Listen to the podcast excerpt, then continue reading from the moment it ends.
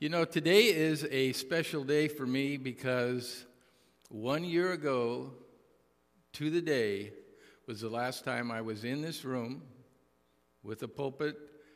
The difference was the room was filled with people and no masks. That was exactly a year ago, last time. The following week, David Briggs preached to an empty room, and it's been strange ever since. So he's, he's blaming me for the shutdown, but I'm thinking it was him. so we're 10th chapter of Luke's gospel. Um, you know, the last time, uh, the last time I gave a message, the message was about a maniac that became a missionary.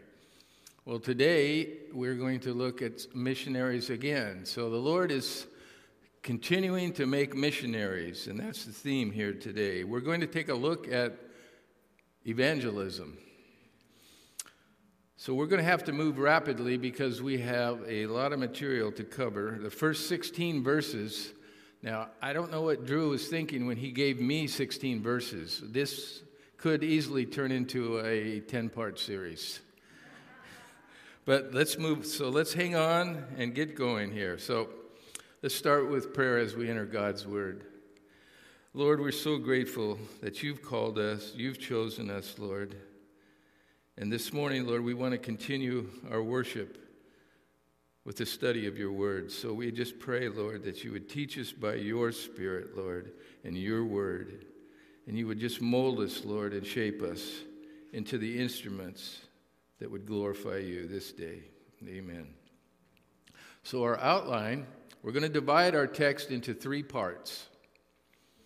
And we'll unfold these as we go along. First of all, he starts with the motive necessary for being a kingdom missionary. That's verses 1 through 4.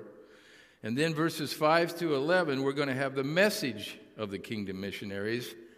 And third, the warning by the kingdom missionaries, verses 12 through 16.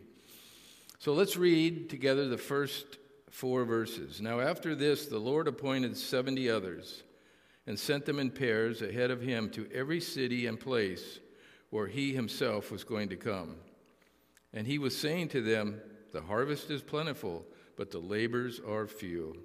Therefore, beseech the Lord of the harvest to send out laborers unto his harvest.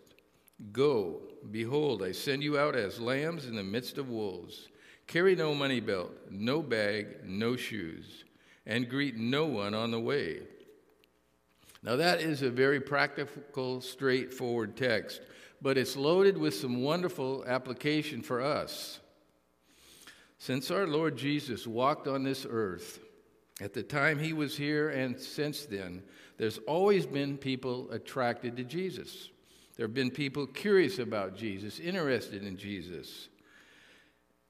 People that wanted to show respect to Jesus. And there's even been people who believed that Jesus was the Savior. But there's also always been people who have re- been unwilling to follow Jesus on his own terms. And do you remember what those terms are? Let's turn back a few verses to chapter 9, verses 23. He was saying to them all, that's all the people in the crowd that were following him and heard him preach and saw him do miracles. He was saying to them all, If anyone wishes to come after me, he must deny himself, take up his cross, and follow me. So, if you really are serious about following Christ, that's his terms. In other words, Jesus was saying to them, If you want salvation that I offer, if you want to enter into the kingdom of God, if you want eternal life, you deny yourself. And that word denial is literally to disown someone. That means you refuse to associate any longer with the person that you are. I say, abandon everything and follow me and take up the cross. So that's to say, that's the end of you and the beginning of following Christ. We confess Him as Lord and we follow him whatever the cost is. No, not everyone was willing to do that. And John chapter 6 says there were many disciples that walked with him no more because the stakes were too high. The price was more than they wanted to pay. And then at the end of chapter 9, you remember uh, Pastor Dave's message from last week, the last few verses. We saw there three would be or so called disciples. And they said, Lord, we'll follow you anywhere. And these were men that were classified as disciples, even to the point where they believed in him, but they were not willing to follow Christ on his terms. When the stakes were higher than they were willing to pay, they disappeared. But on the other hand, here in verse 1, we have some true disciples who said, Anything you want us to do, we will, whatever the price. So, from the large group of people that were following Jesus, he picked 70 missionaries. He's already picked the 12 apostles. This is in addition to them. Now, uh, you and me cannot be apostles. We can see ourselves in this group. These are ordinary people that don't seem to have any special qualifications. And if we remember 1 Corinthians chapter 1, we find out what kind of people God chooses. He chooses the weak, the nobodies, the nothings, and the base to do his work, so no man can boast. The kind of people God chooses have no power to pull it off, so God gets all the credit, all the glory. No special qualifications required except one, and that's to be a true, self denying, cross bearing follower of Jesus. Now, as we look at this commissioning, it's going to take us all the way down through verse 24. So, more than half of this chapter is dealing with these 70 people. Now, in the first four verses, we see the motive. The motive needed for these kingdom missionaries, and they are transferable to us, but they were unique. It says in verse 9 that they could heal those that were sick, they could cast out demons, it tells us in verse 17. Now, that's not transferable to us, but all the other components of their ministry is the spiritual dimensions, the attitude, the message, the warning, the joy. All of that applies to us. So, if you're going to tell people about the kingdom of God, it's going to start with an attitude. It begins in the heart. You could train people till you're blue in the face. You could give them all kinds of information, techniques on how to share your faith, strategies, methods. But effective evangelism is done by highly motivated people. It's not about training, it's about motivation. So let's set the stage in verse 1. Now, after this, after what? These things, chapter 9. So after chapter 9, that which we saw the commissioning of the 12, the transfiguration of Jesus, the closing of the Galilean ministry, he's now on his way down to Jerusalem, and there's less than a year left before his crucifixion.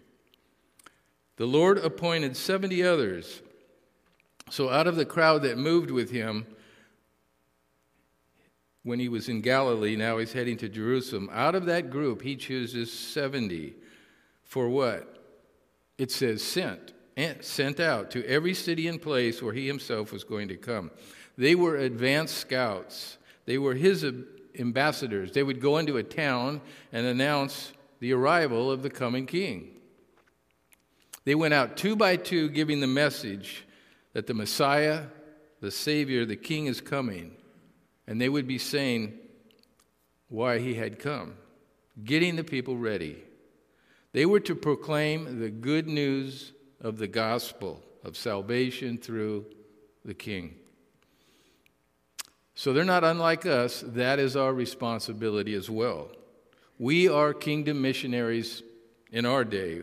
We're not telling the people about the Messiah who's coming, we're telling the people about the Messiah who has already come but the ministry is the same. Go into all the world, preach the gospel to every creature, and make disciples of all nations. That's the instruction that the Lord gave his church before his resurrection. So the instruction for these 70 is very helpful for us because we are virtually called to the same responsibility. We are witnesses of Christ in the world. And that's really the main reason that we're here. We are here in the world to tell people that Christ will forgive sinners, He will forgive those who repent of their sin and believe in His Son. See, our fellowship with God here is imperfect, our worship is imperfect.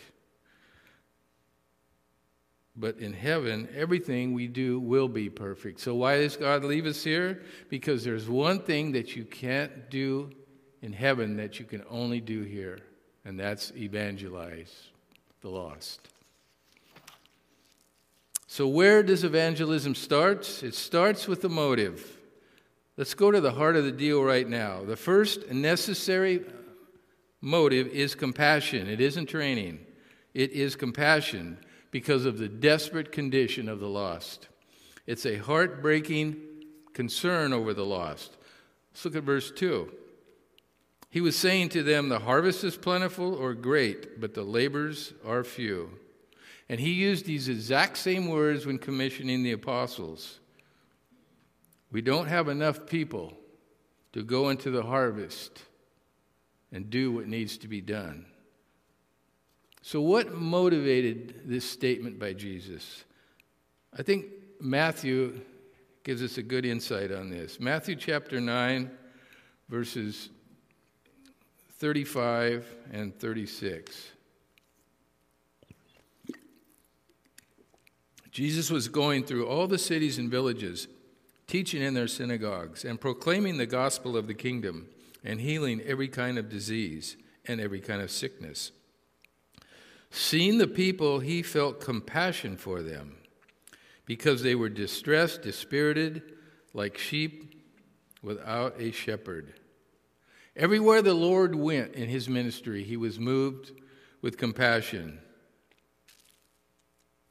His ministry even his miracles were all moved by compassion.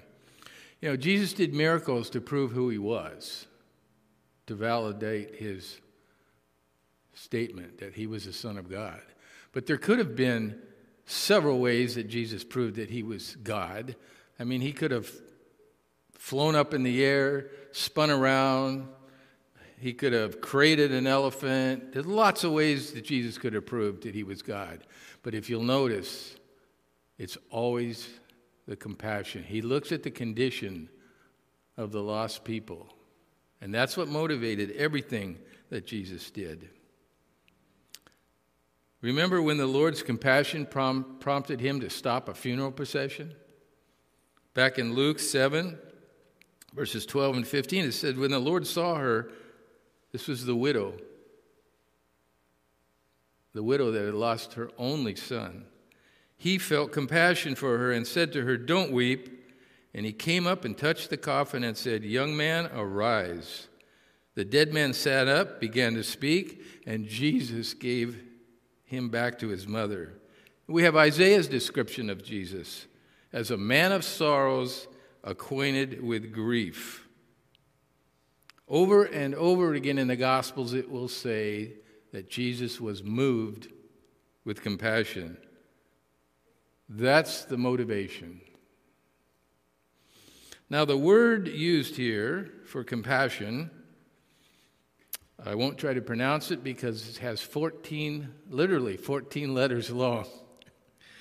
Um, it refers to a deep pain that comes from sympathy for, from, from sympathy or, or affection. It, it has to do with abdominal pain. It makes you sick to your stomach, and we, we've all experienced some type of grief or feelings for someone that's made us physically, physically ill. So Jesus is overwhelmed by the sympathy for them, and he tells the disciples, The harvest is plentiful, but the labors are few. So when we say harvest, what are we talking about here? Well, it's not the image of the harvest like in John chapter 4. What does he have in mind? What, what is the harvest he's talking about? Well, the Lord's compassion was prompted by his knowledge of what awaits those who refuse to repent. So, this is the harvest of gathering sinners for final judgment. Now, the Jews would be very familiar with this. The prophets had talked about the harvest. Joel chapter 3, verses 12 and 13. Let the nations be aroused and come to the valley of Jehoshaphat. I'll sit to judge, and all the surrounding nations. Put in the sickle, for the harvest is ripe. Come tread, for the winepress is full, the vats overflow, for their wickedness is great. Multitudes, multitudes in the valley of decision, for the day of the Lord is near in the valley of decision. That's the harvest. His heart aches because they are headed for the final harvest of judgment. And the New Testament follows this imagery also. The Lord himself in Matthew 13:30 says, "The wheat and the tares grow together until the harvest." I'll say to the reapers, gather up the tares, bind them in bundles and burn them, but gather the wheat into my barn. And this is clearly explained a few verses later in Matthew 13, verses 39 to 42. The harvest is the end of the age, and the reapers are the angels. So just as the tares are gathered up and burned with fire, so shall be the end of the age. The Son of Man will send forth his angels. They will gather out of his kingdom all stumbling blocks, all those who commit lawlessness, and cast them into the furnace of fire. In that place, there will be weeping and gnashing of teeth. On the island of Patmos, the Apostle John in Revelation, he saw a vision of the harvest. The Son of Man having a golden crown on his head and a sharp sickle in his hand. And another angel came out of the temple, crying with a loud voice to him who sat on the cloud Put in your sickle and reap, because the hour to reap has come. That is the harvest. That's the harvest of judgment. So the Lord looks at these people because he sees all the way down into the future to the final harvest. And it makes him literally sick to his stomach. And to compound the matter even more, verse 2 says, Their labors are few. So, this is where evangelism begins. It begins with a compassionate understanding of the huge problem. I heard a sermon on TV the other day, and we've all heard this same sermon, similar. The guy was saying, Would you like to be delivered from stress? Would you like to be delivered from anxiety? Would you like to be delivered from the issues of life that trouble you and annoy you and steal your peace? Well, I felt like saying, Well, then don't come to Christ because you might not be, right? We all have anxiety. We all have health issues. We all have problems in this world. But if you want to be delivered from hell, then come to Christ. And that leads us to a second critical motive, and that is prayer. Well, how are we going to do anything about it? The Lord says in verse 2 Therefore, beseech, beg, plead with the Lord of the harvest to send out laborers into his harvest. See, we don't just pray for the salvation of people, we also pray that the Lord will raise up missionaries. And as believers, we are commanded to pray for the salvation of the lost. You know, this is a very convicting verse. Um, I until I st- was studying this this text, I forgot about that. Yeah, pr- we pray for the lost. We pray for our loved ones, our friends. But how often do you pray that God will send out more missionaries? I went to the uh, the prayer team and asked them, Do you get a lot of requests? And they said, For this. And they said, No, we, we handle 50, 60 prayer requests a week. But the prayer team does pray. That is part of their agenda to pray for more missionaries. So that's something we should be doing. By the way, the Lord of the harvest. That's an interesting phrase. Who is the Lord of the harvest? Well, John 5 tells us the judge. John 5 tells us the Father has committed all judgment to Christ. Christ is going to be the judge. Now, this is amazing. The Lord Himself says, Pray to me, ask me to send messengers to preach the gospel so sinners can be delivered from me. I'll even go beyond that. The executioner himself is executed to save people from his execution. That is the wonder of the gospel. The executioner dies for the ones he was to execute. Compassion and prayer are essential in evangelism. Verse 3 Behold, I send you out as lambs in the midst of wolves. Not even sheep, no, lambs in the midst of wolves. Now, to me, this is not a very good recruiting speech.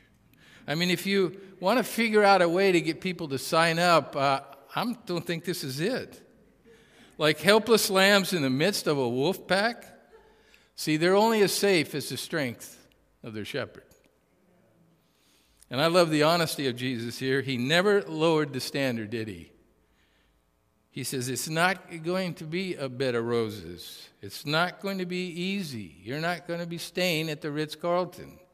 It's going to be a cross, and you're going to have to take up that cross. Look at verse 4. Carry no purse, no bag, no shoes, and greet no one on the way. This is real simplicity. It's exactly what we learned back in chapter 9 when he sent the 12 out. So, why is this necessary? Well, this was time for boot camp. This is where you learn you can trust God. Go without any excess baggage. Because this mission is of such urgency, it's to be done with speed. There wasn't much time left. And by the way, he says, greet no one on the way. Well, that's kind of rude. Well, what does he mean? He's saying, I don't even want you to stop. This greeting isn't just, hey, hi, how you doing?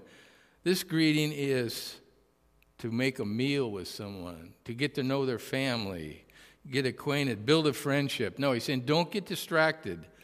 Don't depend on making relationships with people that could provide for you. This is a lesson of total trust and complete trust. So let's take a look now at the message in verses 5 through 11. Whatever house you enter, first say, Peace be to this house. If a man of peace is there, your peace will rest on him, but if not, it will return to you. Stay in that house, eating and drinking what they give you, for the labor is worthy of its wages. Do not keep moving from house to house. Whatever city you enter and they receive you, eat what is set before you, and heal those who are sick, and say to them, The kingdom of God has come near you. But whatever city you enter and they do not receive you, go out into the streets and say, Even the dust of your city, which clings to our feet, we wipe off in protest against you. Yet be sure of this, that that kingdom of God has come near. So, as we look at verses 5 to 11, the actual message given is at the end of verses 9 and 11. They were to say, The kingdom of God has come near to you. Now, that wasn't the whole message, but that was the thrust, basically, of what they were to say. The kingdom is here. The kingdom of here is here because the king is here, right? You can't have a kingdom without a king. So that's the message, the gospel message. And they were preaching the exact same message that the Lord preached the good news of the kingdom. And the news is very good. The news is that your sins can be forgiven and you can be reconciled to God. Now, kingdom. Now, we don't know very much about living in a kingdom in America, never having lived under a kingdom. And you might remember that the threat of living under a king caused the American Revolution. Anybody remember that? No. Mickey? Mickey does. Okay. now, without being too technical, A kingdom is a realm or a territory ruled by an absolute monarch. That is to say, it's a form of government which the will of the people has no role. The duty of the people is to submit.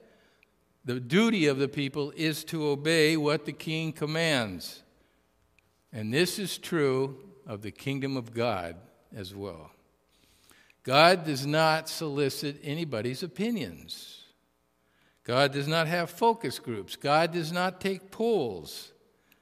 So, the greatest form of government is a monarchy with a perfect king who is always just, perfectly kind, perfectly wise, perfectly powerful. He's perfectly everything else.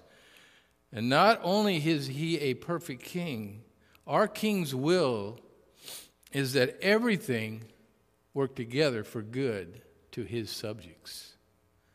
So, what we're asking people to do is to come into a kingdom and submit their lives entirely to a king has, who has revealed his will on the pages of Scripture. It's not about self satisfaction, it's not about self fulfillment. Now, you might have noticed everything today is political. It's hard to have a conversation without politics sneaking in there somehow. I had a person ask me if I was a Republican, and I said no. And he says, Well, you're not a Democrat, are you? And I said, No. He says, I got it. You're a libertarian. Nope. Well, what are you? I said, I'm a monarchist. I worship a king and I belong to his kingdom. See, we might be in this world, but we're not of this world. Just a reminder we have a light touch with this world. We're here to serve the king. So the 70 went out to talk about the kingdom of God. And we see two possibilities. Either people said yes to the good news, or they said no. And that's what comes out of this very simple passage. The message of the kingdom of God of the gospel is either for peace or punishment. This is very straightforward. If you believe the message you receive, peace with God. If you reject the message, you receive punishment. So, verse 5 gives us a positive response to this gospel message. Whatever house you enter, first say peace to that house. So, that's how you find out if they're worthy. In a parallel passage in Matthew 10, I think this helps us explain this. Matthew 10, verse 13 tells us if the house is worthy, give it your blessing of peace. So, what did it mean, worthy? Who is worthy of the message? Well, we would say in the idiom of Romans 2, a true Jew, inwardly, right? Those who were trusting in the living God and, were looking, and was looking forward to the coming of the Messiah. Maybe somebody that had been baptized by John the Baptist, whose baptism of repentance had prepared them for the coming Messiah. So he's telling them, go to the ready heart, go to the one who is seeking the kingdom and the king. So the message was simply this the kingdom is near because the king has arrived. That's why Romans 5 tells us we have peace through God through our Lord Jesus Christ. On the other hand, verse 6 if not, it will return to you. So if you offered peace, he didn't want it, you leave. That's all. Go somewhere else. This is very much like what Jesus said in the Sermon on the Mount. Don't cast your pearls before swine, right? Don't throw holy things to dogs. Now, why would he tell them to stay there? Verses 7 and 8. He's telling them to stay in that house or in that city and receive what is set before you. So don't be looking around town to find better accommodations. And there's a very good reason why. This was about proving the integrity of the messengers because it was very typical of false prophets, false teachers, and they were everywhere. They would be looking for a place where they could get money and then move on. And most false teachers, or all false teachers, are always in it for the money. So he's telling them, don't ever give any idea this is about you.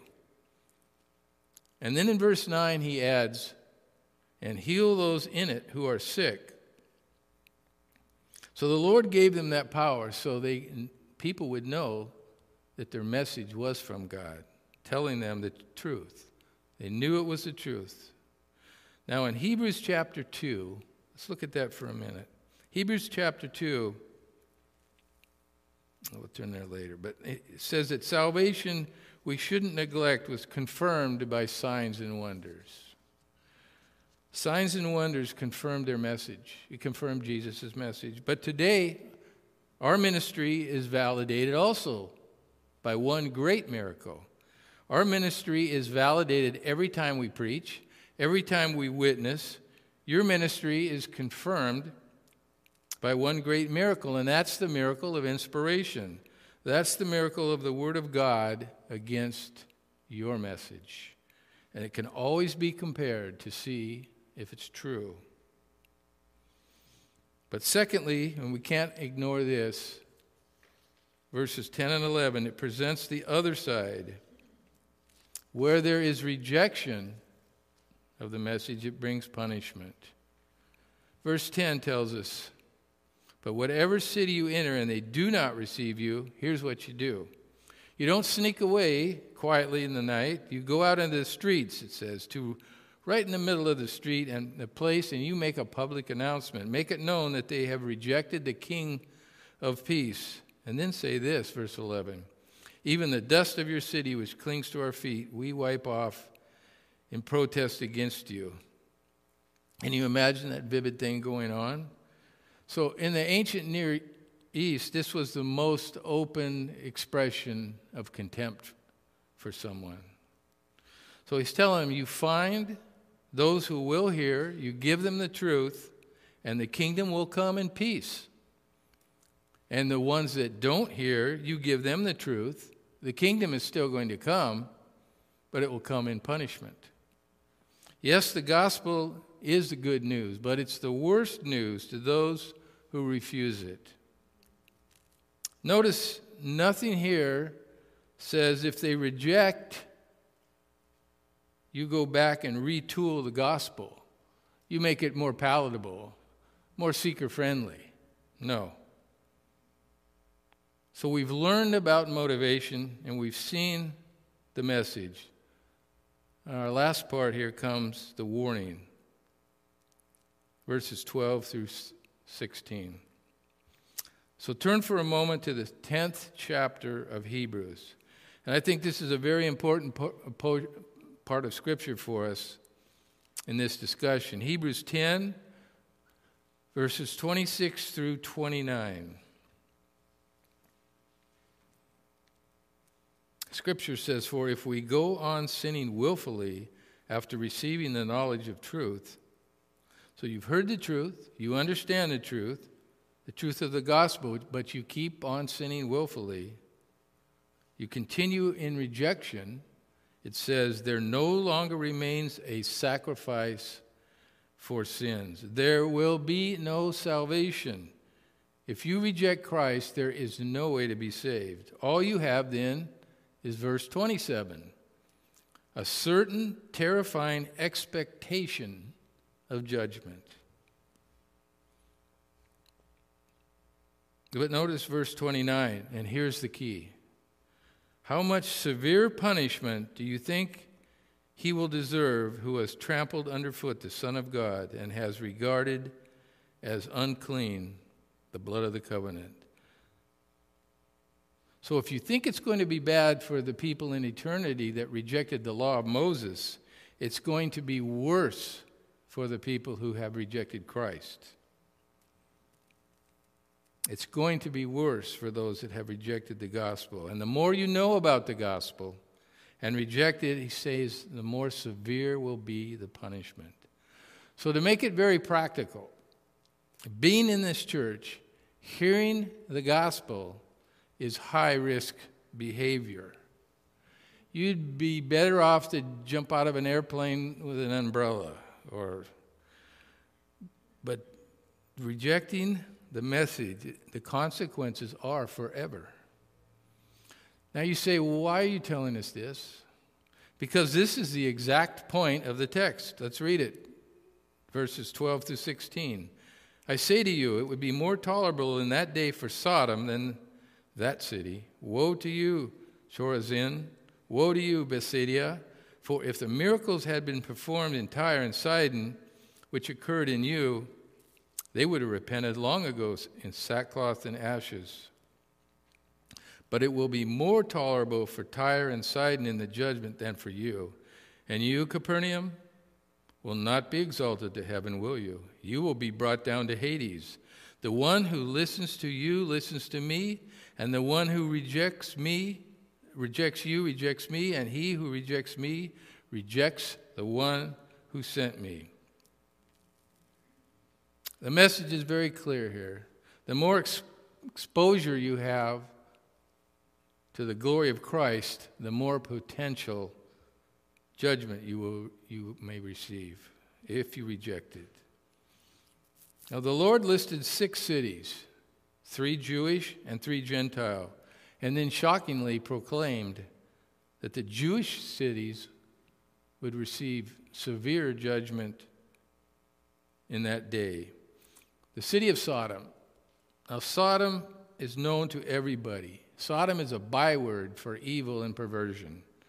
And it was destroyed in the most unbelievable destruction of fire and brimstone recorded in the Old Testament. And the cities of Tyre and Sidon, they were given over to idolatry, to greed, all kinds of wickedness. And the Jews hated these cities because not only did the prophets say that Tyre and Sidon was literally one with Satan, these two cities are the ones that sold the Jews off into slavery. And the New Testament cities mentioned here, they will be punished, but Jesus says they'll be punished more. This is a powerful, powerful indictment. So, how do you end a witnessing opportunity. When you give the gospel message to somebody and you get shut down, how do you end it? What do you do next? What is usually the final parting thing? We usually say, I will pray for you, right? That's certainly legitimate. But what does Jesus say to do? We just read it in verses 12 through 16. The parting word that Jesus wants the 70 to give is a warning. It's not an affirmation, I love you anyway, although you can say that. That's not the parting word. It's not, I'll pray for you, but you certainly should say that. The final word in an evangelical effort is a warning. And here's the warning My friend, it will be more tolerable in the judgment for people that have never heard of Jesus Christ than it will be for you just having heard the gospel and rejected it. Better you should have never heard this. And then he says to them in verse 13 If the miracles had been performed in Tyre and Sidon, which occurred in you, they would have repented long ago, sitting in sackcloth and ashes. If they saw what you had seen, they would have repented. So, why wouldn't the Jews repent? Because self righteousness is the worst condition of any. It's harder to reach a person who doesn't think he has a need. Religious people are the hardest of all. Verse 15 And you, Capernaum, will not be exalted to heaven, will you? This is strong. He says, Capernaum, I know what you're thinking. You're thinking you're going to heaven. You're not going to heaven. You're not going there. The final words now that you know the truth of the gospel, if you reject this, the punishment is greater than the worst of the worst who have never heard what you've heard. And if you reject this message, no matter what you think, you're not going to heaven. That's the message. Well, you know, God's loving and He's merciful, and maybe He'll broaden the road, and don't you think He'll let a lot? No. You might think you're going there, but you're not going there. You will be brought down to Hades, he tells them. And you know what's interesting about this? Capernaum. Capernaum was the headquarters of Jesus' ministry in the Galilee. They saw and heard Jesus more than anybody. So notice verse 16. Now this is going to get personal. We've been talking about cities, but he says, The one who listens to you listens to me, and the one who rejects you rejects me, and the one, and he who rejects me rejects the one who sent me. So it comes down to what an individual does with the gospel. If the, me- if the message is rejected, so is God. So there are going to be people who listen, and the idea of listening here is to hear with faith and repentance to believe. And that's why we want to make sure that our message is we are faithful to the clear message. So it's fine to say, I'll pray for you. It's fine to say, I'm concerned for you. But it's necessary to say, I warned you. Having the truth, you have the greatest exposure to a severe judgment. But at the same time, we plead with men, don't we? We plead with men to be reconciled with God. To be faithful to the Word of God, a gospel presentation must not only promise heaven, but also the threat of judgment.